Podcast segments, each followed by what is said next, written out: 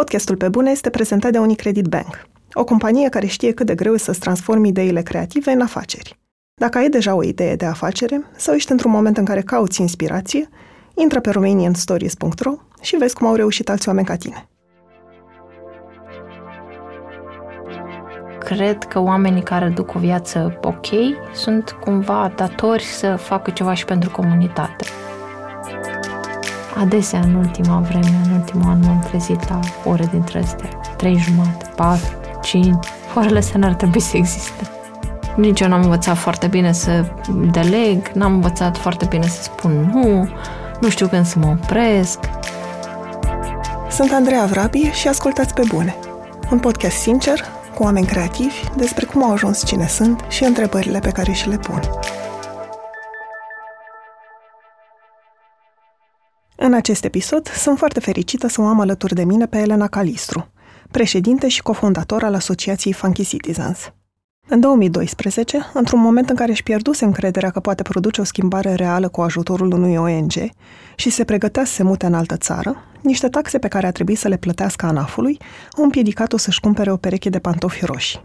E o poveste pe care a tot repetat-o și pe care acum colegii o roagă să nu o mai spună, dar așa a pornit împreună cu Cosmin Pojoranu Funky Citizens, sub forma unui proiect prin care își propuneau să urmărească cum sunt cheltuiți banii publici. De atunci, Funky a dezvoltat, printre altele, proiecte de educație civică pentru tineri, de verificare a afirmațiilor politicienilor sau de sprijin pentru observatorii la vot, iar Elena a ajuns să fie una dintre cele mai puternice voci care încurajează implicarea civică. Jumătate din viața ei în prezent are loc pe drum, fie la volan, fie în avion, și Elena spune că acest ritm de muncă are și efecte negative. E constant somn și mai ales apucă rar să se bucure de toate lucrurile pe care le realizează.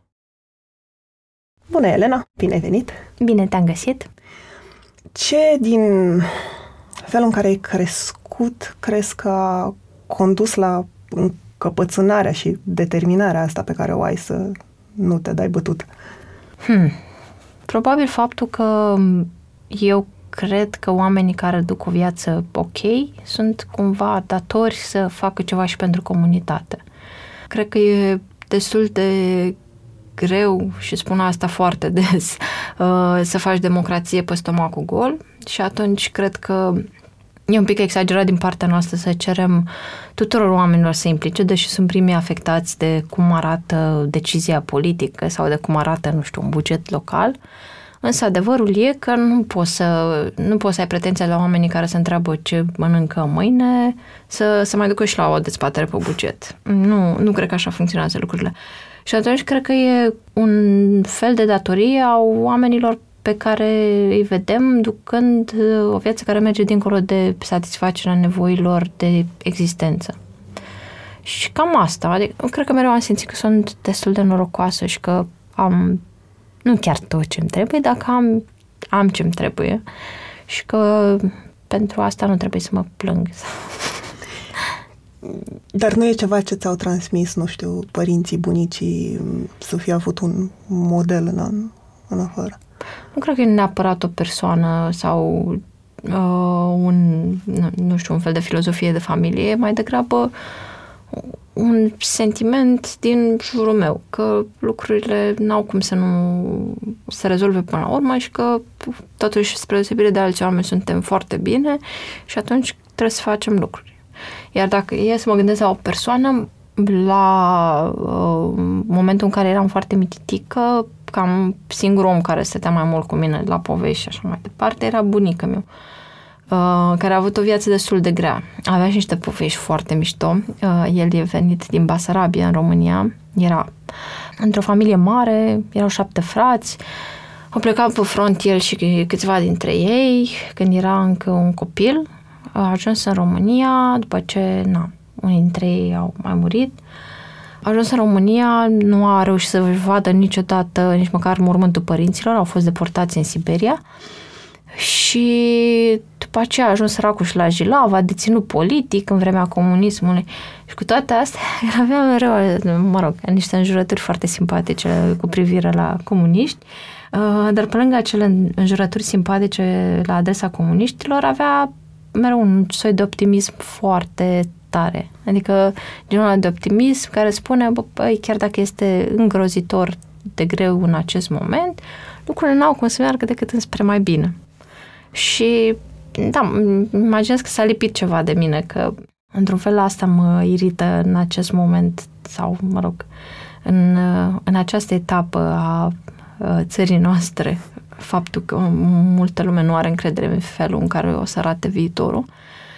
Și cred că dacă na, bunicii noștri au reușit să treacă unii dintre ei și prin un război mondial și prin comunism și prin toată nebunia tranziției, și totuși reușeau să-și păstreze cumva optimismul, înseamnă că noi suntem cam răsfățați așa dacă ne imaginăm că lucrurile pot fi spre mai bine sau dacă nu, nu ne propunem să le ducem spre mai bine. Eu mă întreb dacă mai, mai e ceva la mijloc, pentru că știu că ești din Focșani, eu sunt din Ajut, uh-huh. foarte aproape de Focșani și m-am gândit de câteva ori că Spre deosebire de prieteni care au crescut în București și care au dezvoltat foarte repede o, un soi de cinism și de blazare, mm. că nu poți face nimic, eu venind dintr-un oraș mic cu o comunitate restrânsă în care toți oamenii se știau între ei, dacă voiai să faci ceva și era nevoie să faci multe lucruri, știai la cine să apelezi sau știai să pui mm-hmm. două, trei întrebări, astfel încât cineva să te ajute, plus că era și un nivel foarte mare de încredere. Adică crezi că faptul că ai crescut într-un oraș de provincie, de asemenea, a contribuit la starea asta de se pot face lucruri?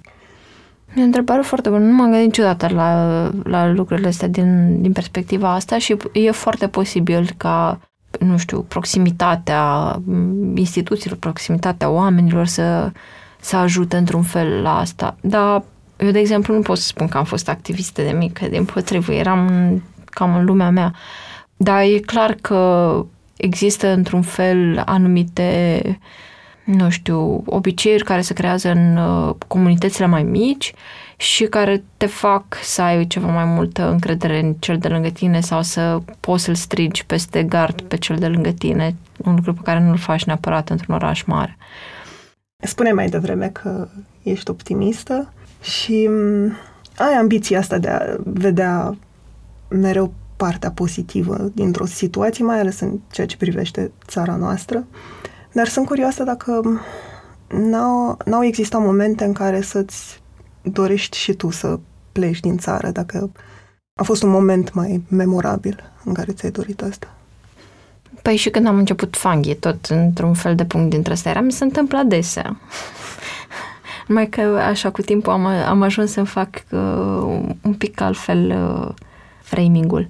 În momentul în care am început funky, am început funky dintr-o renunțare la pleca.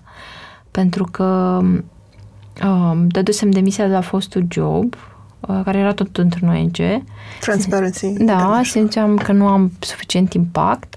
Vreo trei luni cred că am stat pur și simplu și am dormit, m-am uitat la filme și am citit, cam atâta, era și vară, țin minte perfect. Uh, Uh, și uitându-mă în jurul meu, nu prea mi-aduc aminte să fi văzut niște locuri în care să fi zis, mamă, uite aici aș vrea să lucrez.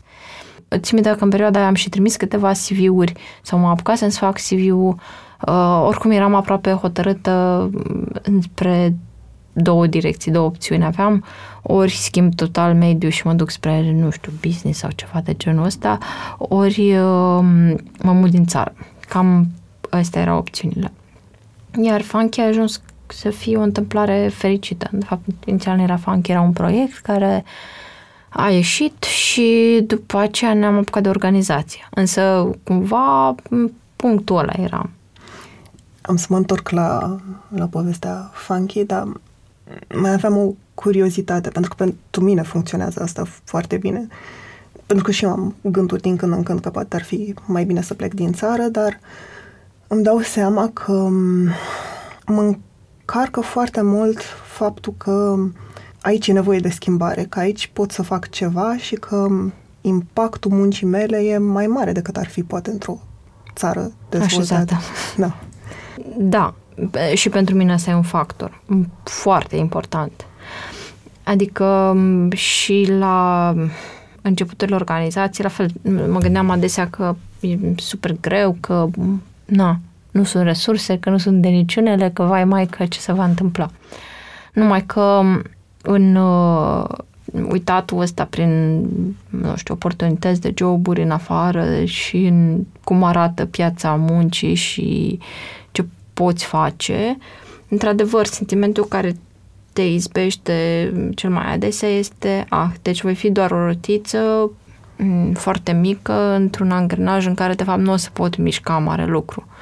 Și atunci, pentru oamenii pentru care a avea impact este un lucru important, că nu e, pentru, nu e pentru toată lumea, sau, mă rog, nu este principalul scop în viață, e important să simți asta. Și eu cred că în România sunt așa multe de făcut încât, nu știu, că e suficient să vopsim un gard sau să reparăm o stradă, că deja în termen de care e efectiv rezultatul muncii alea lucrurile sunt importante și să simt și să văd, iar în termen de exemplu și de simbolistică, la fel, lucrul ăla este important că dai speranță și altora că, ui, poți să faci tu.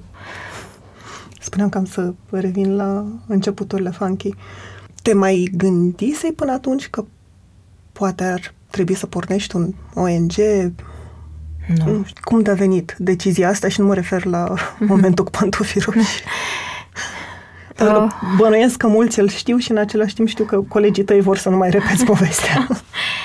nu mă gândisem până atunci, pentru că și înainte făcusem, de exemplu, project management. Să atragi resurse pentru un ONG și să le mai și planifici, să mai găsești și oameni dispuși să muncească pe resursele disponibile acolo e destul de complicat. S-a, mie mi s-a întâmplat și am învățat multe lucruri din zbor și din uh, din practică și în continuare nu simt că, am, că sunt cel mai bun uh, manager cu putință. Din potrivă, câteodată ieri m-a certat colega care uh, ne ajută cu ținut lucrurile în ordine, e factorul de stabilitate și de ordine din viața noastră și m-a certat așa un pic și avea foarte, drept, foarte mare dreptate, trebuia să mă certez și mai tare, uh, pentru că pot fi destul de haotică și Dă-mi Tocmai din cauza adică asta. cum ești Pf, Nu vrei să știi cum arată biroul meu? Pe bune. Uh, din, din fericire, cumva, în ultimii ani s-a întâmplat ca diversi oameni să înceapă deja să-și ia ei după acolo ce le trebuie și să nu mai fie nevoie de mine și de trierea lor. Dar, uh, da, fac foarte multe lucruri deodată, se adună multe lucruri la mine, nici eu n-am învățat foarte bine să deleg, n-am învățat foarte bine să spun nu, nu știu când să mă opresc, diverse lucruri de genul ăsta și atunci e destul de greu să-mi imaginez. Adică eu uitându-mă la mine, nu prea mă imaginez ca fiind acest om care se pricepe foarte bine să gestioneze o organizație și mai ales una pornită de la zero. De e important să ai oameni pe lângă tine. Am două întrebări. Dacă crezi că ai fi avut determinarea să pui funky pe picioare dacă, ar, dacă ai fost singură și cum funcționează sistemul ăsta de sprijin moral între voi. Pentru că îmi imaginez când unul vrea să renunțe, e mai bine și într-un domeniu ca al vostru, cred că sunt multe momente în care unul vrea să renunțe, că e bine să fie încă trei care să spună nu, dar hai să ne gândim și la asta. Dacă nu renunța, hai să ne gândim și la asta. Uh-huh. Hmm. Uh, păi, să începem cu încep începutul uh, cronologic. Persoana care a fost cea mai uh, importantă, nu ca, numai ca sprijin moral, ci cumva ca partener în creat chestia asta, e Poju, uh, colegul meu Cosmin, pentru că cumva ne și completăm foarte bine uh, și atunci la momentul la care ne-am cunoscut, pe undeva prin toamna lui 2011, lucram în agenția, într-o agenție de publicitate, eu eram în această perioadă de tranziție, uh, cumva lucrurile au, nu știu, s-au așezat bine, pentru că aveam niște viziuni diferite asupra felurilor în care trebuie, asupra felului în care trebuie să arate lucrurile, însă uh, valorile și viziunea erau comune. În continuare, cel puțin cu Pojo, am acest uh, tip de dinamică foarte bizară. Chiar glumim adesea pe seama faptului că facem cu rândul la cine deprimat în această perioadă. În general, el mai mai supăra pe cum arată lucrurile, că îi se pare că nu se mișcă suficient de repede. El e mai uh, deprimat, eu sunt un pic mai isterică. Uh, da, na, cam, cam asta e ritmul. Într-adevăr, când unul renunță, unul vine și preia cum ar veni sarcina de a avea entuziasm și de a împinge uh, și colegii din urmă. În schimb, uh, în ultima vreme, cam de vreo, nu știu, un an, s-a declanșat și la, la nivelul întregii organizații un soi de, nu știu, grup de suport moral sau habar n-am cum să-i spun, care a venit într-un moment în care uh, cred că simțeam că mulți nu mai putem. Și atunci cumva, cred că mai mulți dintre noi au simțit nevoia asta de a uh, trage aer în piept și de a zice, hei, acum când e greu, măcar unul dintre noi este responsabil cu um, a spune, stai că nu e în capăt de lume și trebuie să facem ceva. Nu știu, cred că ne simțim foarte bine în termen de energie și de a vedea cine e jos cu moralul sau cu entuziasmul. Apoi, prima ta întrebare uh, legată de cum a pornit chestia asta și mm, dacă aș fi făcut-o singură, hmm, cred că aici există în, în mine un, uh, un soi de, nu știu cum să numesc, vanitate, care îmi spune că nu ar trebui încă să fac niște compromisuri foarte mari în ceea ce ține de, cel puțin de ce simt că e nu știu, cariera mea sau habar am parcursul meu profesional. Și mereu am avut impresia că mai degrabă nu fac ceva sau îmi fac eu ceva al meu dacă nu găsesc ceva ce îmi place, decât să fac un compromis în care nu m-aș simți confortabil și nu m-aș, și n-aș simți cam un impact. Podcastul Pe Bune e prezentat de Unicredit Bank, o companie care investește în proiecte care aduc schimbare. Acum 12 ani, Unicredit Bank a început să sprijine comunitatea creativă românească. Astăzi, continuă să ajute și să inspire oameni și inițiative cu impact pozitiv în comunitățile în care activează. De la programul Teach for Romania, care sprijină tineri să devină lideri în educație, până la Academia Minților Creative, care oferă antreprenorilor toate informațiile de care au nevoie pentru a-și pune în aplicare ideile de afaceri. Unicredit Bank, banca pentru lucrurile care contează. Mă întrebam în timp ce vorbeai despre cum funcționează lucrurile între voi în Funky, dacă dincolo de comunicare și de sprijin, dacă aveți și, um, nu știu cum să-i spun, un cadru mai formal de care aveți nevoie, de exemplu, pot să spun cum avem la DOR. Există o întâlnire lunară în care vedem unde suntem ca organizație, întâlniri de dezvoltare a skillurilor o dată la două săptămâni. Ți-ai dat seama cumva în timp că dincolo de hai să facem cât mai multe lucruri sau cât mai bine, că e nevoie și de, nu știu, niște puncte fixe în care vă uitați la voi? Avem un punct fix anual pe care îl avem de foarte multă vreme, aproape de la început organizației și cumva am reușit să ne ținem de el. Uh, e retreat anual. În retreat ăsta anual ce facem e că ne luăm la puricat activitatea din anul precedent, așa la un nivel mai macro, ne uităm la trendurile din perioada următoare sau ce ne așteptăm să se întâmple, de tipul dacă urmează alegeri sau lucruri de genul ăsta, ca să, că să fim pregătiți, dar nu numai asta. Dar încercăm să facem un exercițiu de uh, viziune și de proiecție, să ne dăm seama cam, că, cam cum se vor schimba dinamicile sociale și politice, astfel încât să, ne, să nu fim luați pe nepregătite. Și apoi planificăm pentru anul următor și e, un loc, e o perioadă de tras linia, adunat și uh, văzut cum merge mai departe. Uh, în afară de punctul ăsta fix de care ne, ne ținem deja de foarte mulți ani, simțim și noi în mod evident nevoia de ceva mai multă structură în organizație. Îți mărturisesc că încă nu am găsit varianta ideală. Am tot încercat cu întâlniri lunare, cu întâlniri săptămânale, cu standing meetings, într-o groază de, de feluri. Acum ultima idee de acum două zile este de a testa un uriaș perete uh, pe care să ne punem tascurile și să vedem cam o dată pe săptămână, trecând prin fața peretelui, ce se întâmplă cu ele. Cred că ce am învățat însă e că într-adevăr avem, avem nevoie de structura asta.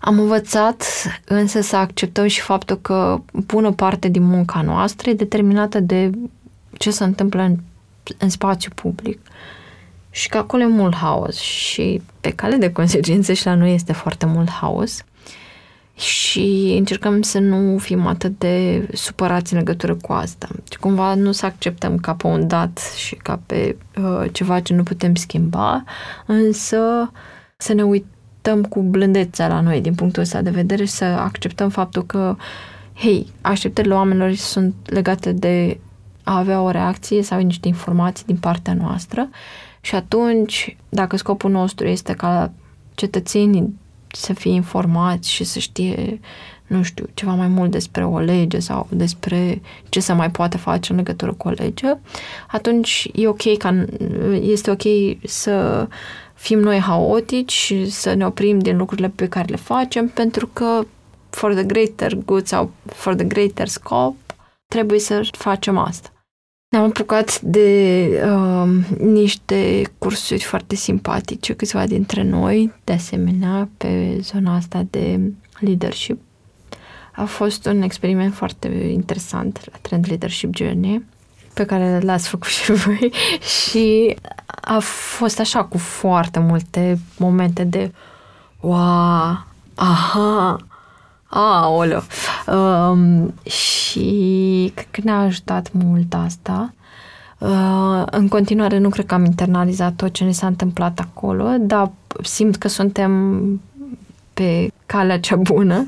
Adică, nu știu, acum două zile uh, vorbeam cu Pojo că, mă rog, eu eram semi-isterică în legătură cu faptul că uh, el nu poate să zică nu și că și-a mereu extra sarcini, una dintre ele fiind la ședința de săptămâna trecută când dintre toți oamenii s-a oferit el să țină minuta întâlnirii în condițiile în care are de făcut un miliard de lucruri, n-a apucat să pună pe Slack, am zis că, aha, te plângi de haos, dar iată, n-ai apucat să pui măcar aia și după aia te plângi că nu-ți de, degeaba întâlnirile.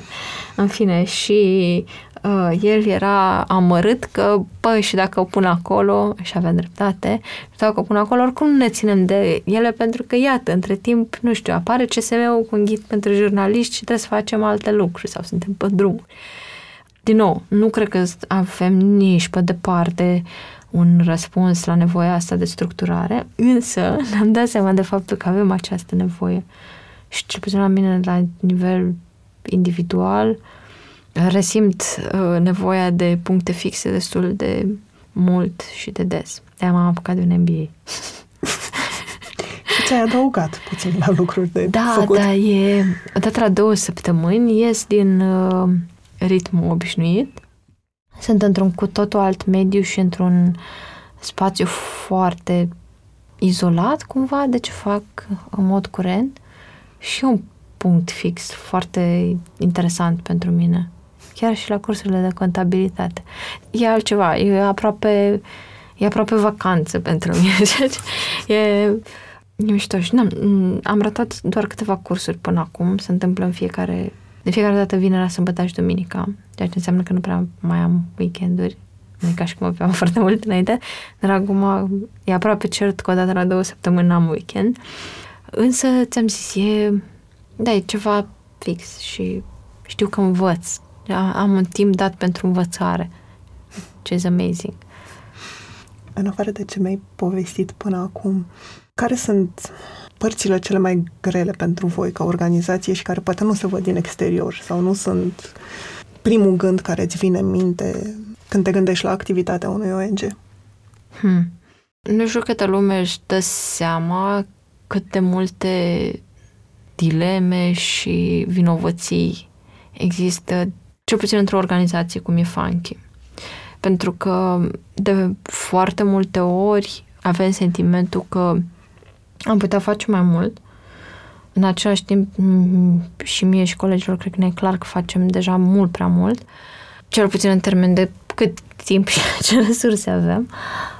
Însă, ce am reușit noi în ultimii ani este să obținem o oarecare vizibilitate, probabil foarte bună pentru sectorul din care facem parte, pentru sectorul ONG. Adică eu cred că suntem mult mai vizibili și mai multe medii sau mai, medii mai diverse decât alte organizații și atunci cumva de fiecare dată când vine cineva către noi și ne zice hei, dar nu semnați și asta, nu vă băgați și în asta, niște domenii care nu prea au legătură cu ce facem noi, există un sentiment absolut îngrozitor de vinovăție că, uite mă, suntem nerecunoscători că și de chestiile astea e nevoie și noi avem vizibilitate, dar uite, nu facem suficient de multe și pentru cauza asta.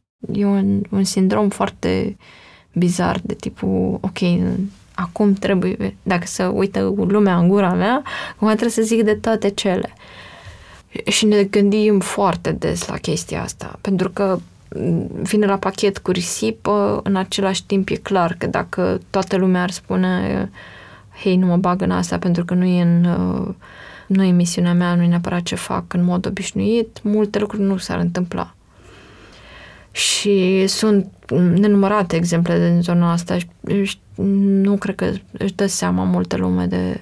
E un cerc vicios, pentru că, într-un fel, ajungi să vorbești despre multe lucruri uh, dintr-o organizație și să îți crești cumva și mai mult vizibilitatea, inclusiv pe temele alea, după care oamenii au pretenția sau, pe bună dreptate, să spui mai multe despre lucrul ăla, tu, de fapt, nu ai mai avea timp de asta și uh, devine un haos pentru toate părțile. Și știu că, cel puțin cu fetele de la Dăruiești de Viață, fetele care construiesc un spital, vorbesc adesea despre asta. Am sunat-o pe Carmen acum câteva zile să o invit la un eveniment pentru tinerele fete și i-am simțit oftat pe care l-am și eu și îmi zice, of, dar știi că e mult, dar zic, băi, știu că, da, e important și na, și noi am fost tinere fete și de fată și cred că indiferent de domeniu trebuie să facem ceva pe zona asta și zice, băi, știu, dar pur și simplu nu mai am vreme. Și oh, ți-am zis, am recunoscut oftatul ăla și trasul ăla de aer în piept foarte bine. Uh, și adevărul e ăsta, că într-un fel sim, te simți vinovat să nu faci asta, fiecare proiect de genul ăsta e important și nu. Știu că mergi mult prin țară, inclusiv prin orașe mici. Cu ce povești te întorci de acolo? Ce vezi și noi nu vedem? Rog că m-am apucat să-mi țin un jurnal, uh, pentru că sunt foarte multe povești. Uneori am impresia așa că sunt bolnavă de optimism, dar, pe bune, dacă, dacă i-ați vedea pe oamenii ăia și, și voi ați fi la fel, cu siguranță, și voi știu sigur că îi vedeți, cu extrem de multe povești, în toate locurile, de la Zalău până la Alba, ca să fie de la Z la A, sunt incredibil de mulți oameni ce nu au renunțat, în primul rând, oameni care în comunitatea lor construiesc, oameni care construiesc dincolo de comunitatea lor, care deja au un impact sau un potențial impact ce merge mult peste granițele orașului sau cartierului. Oameni din niște zone foarte diferite, zone sociale foarte diferite. Nu știu, am întâlnit la Curtea de Argeș oameni din zona de armată care se implică mi-ai spus povestea care... asta, spune Nu știu dacă... Pentru multe dintre poveștile astea nu, nu prea am n-am cerut permisiunea oamenilor de a le da mai departe și noi am impresia asta că le fur sau... Um, am întâlnit la Curtea de Argeș pe cineva care îmi spunea ce impact mare a avut uh, colectivul asupra lui și asupra felului în care se raportează la cum funcționează statul pe care l-a slujit și apărat și uh, pentru care fusese inclusiv în uh, război. Am întâlnit oameni întorși din străinătate în comunități, deși cred că sunt foarte puțini cei care mai fac asta. Cred că mulți spun că se duc la muncă în Italia și, sau Spania sau Germania sau unde o fi și că se vor întoarce în România cândva, poate la pensie, poate după ce strâng suficienți bani, dar cred că sunt foarte puține exemple de oameni care s-au ținut de acest uh, plan. Am întâlnit un, un astfel de om care pe mine m-a impresionat foarte tare. Se pensionase, trăise și lucrase în Italia o bună perioadă de timp. Spunea că pentru a-și păstra cumva demnitatea și a nu avea impresia că este doar un muncitor care nu contează în schema mai mare a lucrurilor, se uită la ce dezbateri, conferințe sunt prin orașelul italian în care trăia și că se ducea pur și simplu acolo să asculte oameni mai deștepți decât el vorbind despre lucruri interesante și făcea acest lucru și în uh, orașul uh, în care ne-am oprit noi, după ce se întorsese. Mi s-a părut senzațional. Oh, doamne, sunt atât de multe povești cu profe, absolut genial. Este categoria de la care ai cele mai multe, nu știu, motive de entuziasm.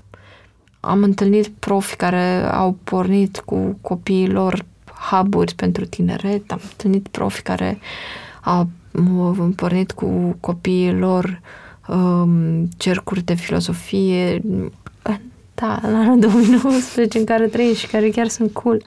Am întâlnit profi de discipline care nu au nicio treabă cu civica, făcând lucruri legate de implicarea civică absolut extraordinare. E, da, e plină țara asta de, de povești mișto, de oameni care, care schimbă lucrurile.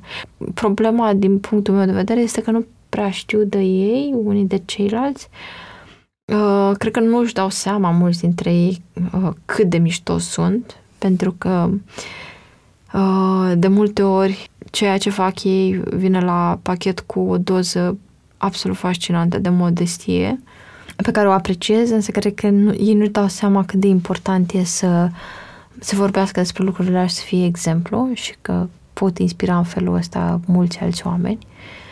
Cred că mulți dintre ei nu realizează faptul că dacă ar striga un pic mai tare, probabil ar veni oameni din multe alte zone să îi sprijine și să construiască alături de ei.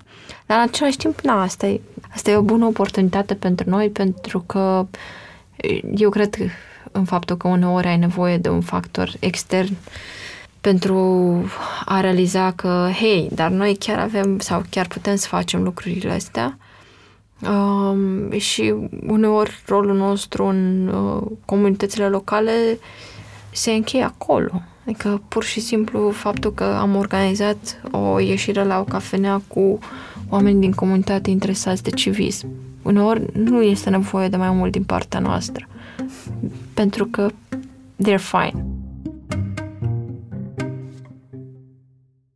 Am vorbit cu mulți oameni la pe bune, de la artiști și antreprenori până la scriitori și fotografi. Au fost alegeri subiective, dar am vrut să invit în fața microfonului oameni care au ajuns să fie printre cei mai buni din domeniul lor. În valoarea perseverenței și a muncii către un ideal, crede și Best Jobs. Prin tooluri și informații online, Best Jobs își ajută utilizatorii să exploreze o multitudine de oportunități și să descopere jobul care le permite să-și valorifice la maximum skillurile și pasiunile. Pentru că, atunci când te gândești la ce vrei să faci, nu este niciodată vorba despre o simplă alegere, ci de a descoperi unde e locul tău, Intră acum pe Best Jobs și descoperă jobul unde poți fi și tu cea mai bună versiune a ta.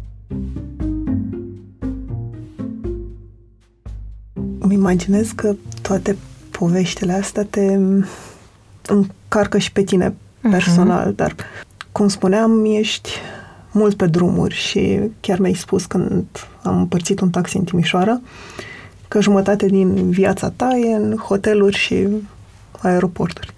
Ce efecte negative simți că are stilul ăsta de viață asupra ta personal? Mi-e somn. Mi-e somn foarte des. Ai și adormit în avion atunci.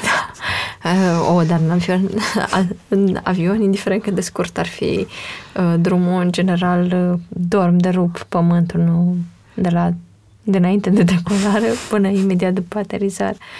Da, mi-e foarte somn.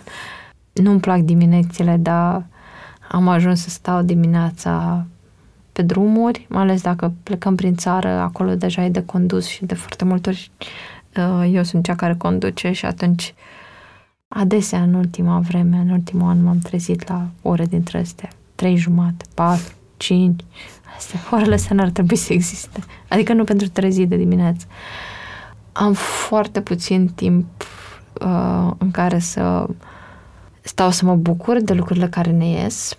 Asta e boală grea pentru întreaga organizație. Încă terminăm cu o chestie și poate este senzațional și nu avem vreme nici măcar să, nu știu, bem o bere să zicem, mamă, ce bine ne e și bravo. Na, nu știu, imaginează că acum la ultimele alegeri la europarlamentare am avut iarăși observatori, call center, sta până târziu uh, în noapte făcând asta și a doua zi din dimineață luni deja eram bum, la treabă uh, ostași. Da, e, e mult prea puțin timp pentru stat și gândit, inclusiv în legătură cu prostiile pe care le facem sau cu greșelile pe care le facem. Pur și simplu timpul ăla nu prea ni l-am dat, nici de bucurat, nici de certat. Încerc să mă disciplinez foarte mult ca să am vreme de lucruri, să nu fiu, să nu rămân în clișeul ăla cu nu mai am vreme de niciunele. Adică măcar de măcar pe unele lucruri importante încerc să nu îmi creez frustrări din cauza stilului ăsta de viață. De exemplu, cu alergatul sau cu făcut niște mișcare, am început să îmi găsesc timp pentru că al mintere aș fi înțepenită de tot de spate sau aș arăta ca ultima babă, pentru că, nu, se, se resimte. Dacă stai atât de multe ore pe drum, chiar se resimte. Și am început să scad uh, numărul de centimetri la tocuri. Ceea ce, mă rog, pentru oamenii care te știu, e un pas foarte important. E dramatic. Dar da, cred că îmbătrânesc și... Da. Sunt curioasă dacă ai fost aproape de burnout vreodată. Posibil, dar cine a avut vreme să te să dacă, dacă o fi burnout. Nu știu în ce măsură am fost acolo, pentru că în termen de igienă sufletească stau destul de bine. Adică mă cam prind când am nevoie de câte o zi în care pur și simplu zic, băi, nu mai pot. Uh, eu voi sta și voi lâncezi în fața Netflix-ului și voi juca un joc în care nu-mi trebuie creier foarte mult pentru simplu fapt că am nevoie de... Un shutdown. Da. Uh, mi se întâmplă foarte rar în ultima vreme, că nu am mai avut, pur și simplu nu am mai avut vremea să fac asta. Dar resimt, adică, nu, uite, ieri, spre exemplu, pentru că doar am notat de dimineață și am fost pe haos, în, în întâlnire în întâlnire, după aia nu mai, nu mai era nimic care să fie chiar mega urgent. Cred că era vreo patru jumate, cinci când am plecat la birou și m-am dus pur și simplu acasă. Pentru mine, mă uitam așa în jur și eram, wow, ce se întâmplă ce cu lumea, ce așa. Și m-am dus acasă și am, am stat și m-am uitat la un serial tâmp și mi-a ieșit cu câinele în parc și pe aia am alergat și uh, nu mai făcusem treaba asta, cred că de vreo două luni, habar n nu mai știu, de foarte multă vreme. Și mi-a prins bine, adică, na, nu vine la pachet cu vinovăție, venea odinioară venea la pachet cu super multă vinovăție. Ia uite, te uite la tine cum stai și te uiți la seriale în loc să faci treaba. Acum mi-am dat seama pur și simplu că e de, da, igienă mentală și sufletească. Mi imaginez că ce faceți voi la Funky și ce scrii tu pe Facebook, de exemplu, nu trezește doar reacții pozitive, că e, au existat și reacții negative. Oho. Dar a fost vreo una care te-a marcat sau pe care n-ai știut la început cum să o gestionezi? Mm-hmm. Fără de troli și... Mm, nu a fost de troli. Am primit la un moment dat un, un mesaj și, mă rog, a fost de fapt o serie de mesaje care pe mine m-au, m-au izbit foarte tare pentru că poveste, povestea asta cu conspirațiile, cu mama e de viață, cu statul paralel, cu toate nebunile astea, poate fi supărătoare pentru că se pare că, hei, cum, Doamne, iartă mă poți să zici așa ceva? În fine, e foarte greu de dus pentru că nu-ți dai seama ce fel de argumente ai putea să folosești ca să demontezi așa ceva. Însă în timp ajungi să accepti faptul că pe lumea asta mai sunt și oameni care nu te plac și care, sau oameni care nu răspund la informație rațională sau, mă rog, care o fie.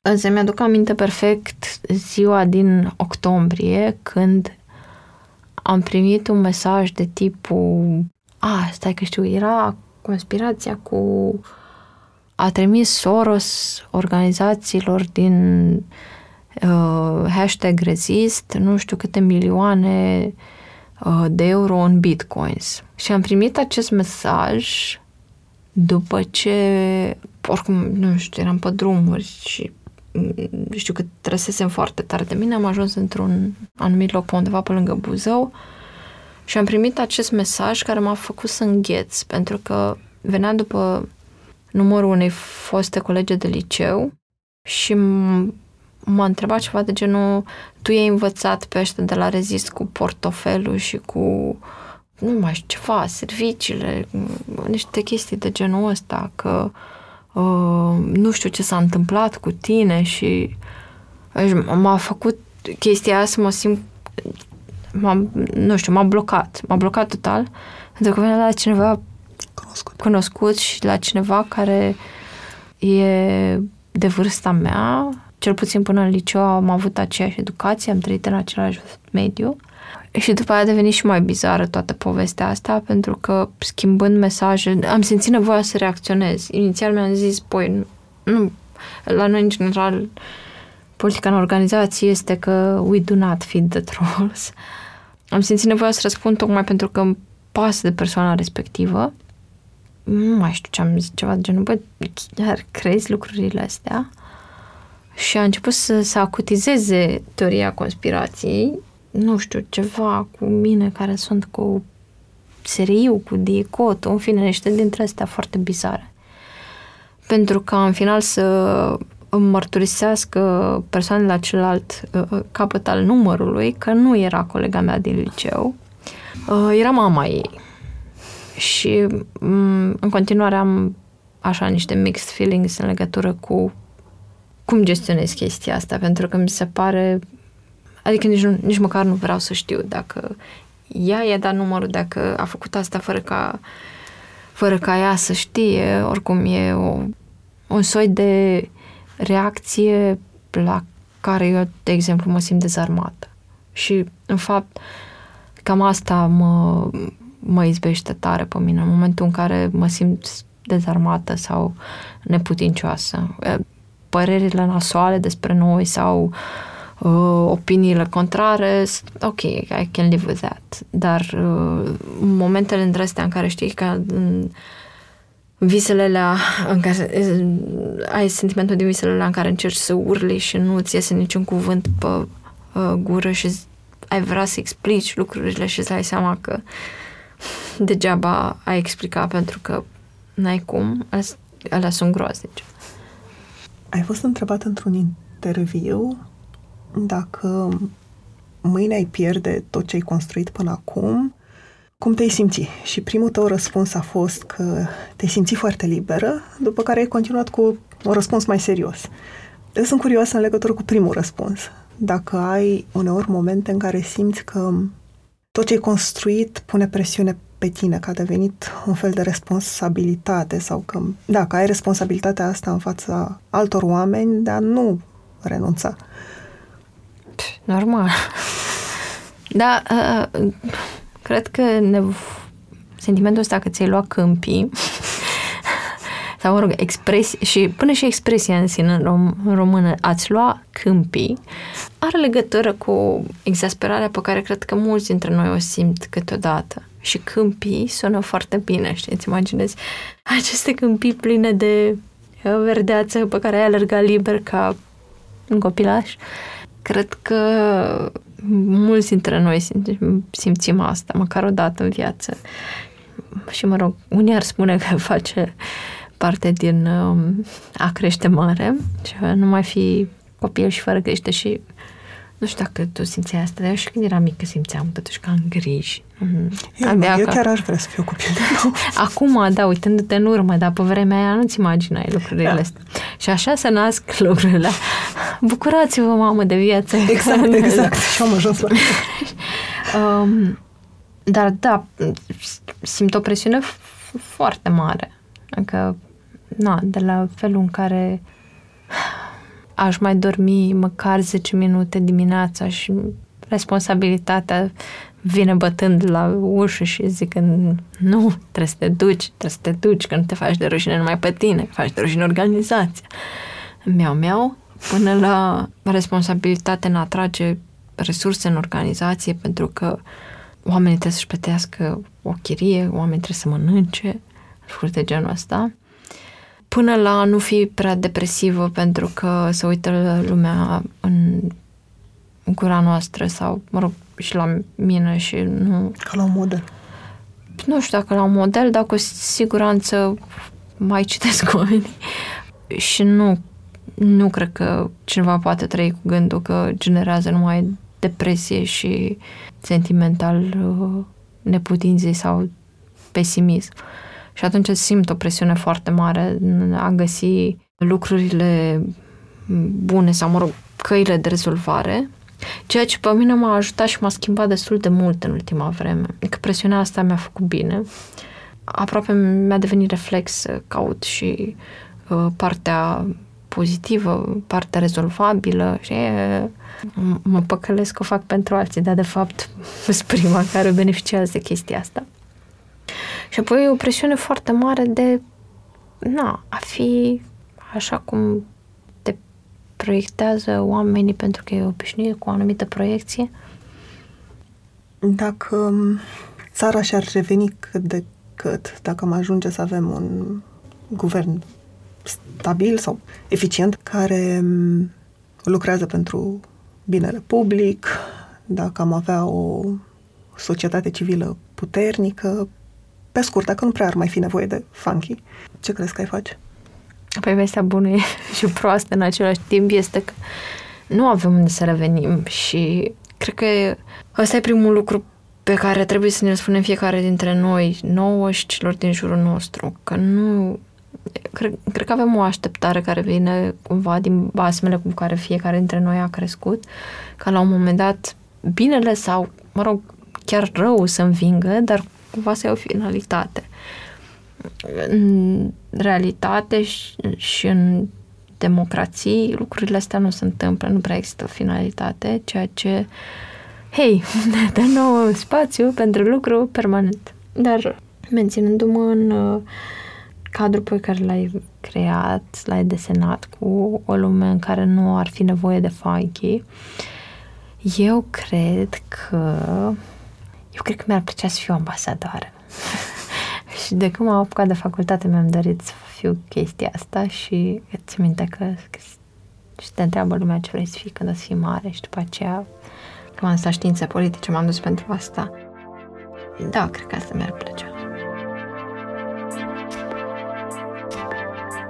Mulțumesc că ne-ați ascultat! Pentru mai multe episoade, mergeți pe SoundCloud, iTunes, Spotify sau în orice aplicație de podcast folosiți. Pe bune este un podcast produs de Dor, editor de sunet e Horia Baldea, tema muzicală e compusă de Alex Turcu, asistent de producție e Alina Șincu. Nu uitați, dacă v-a plăcut episodul, dați-l mai departe, ca pe bune să ajungă în căștile cât mai multor oameni.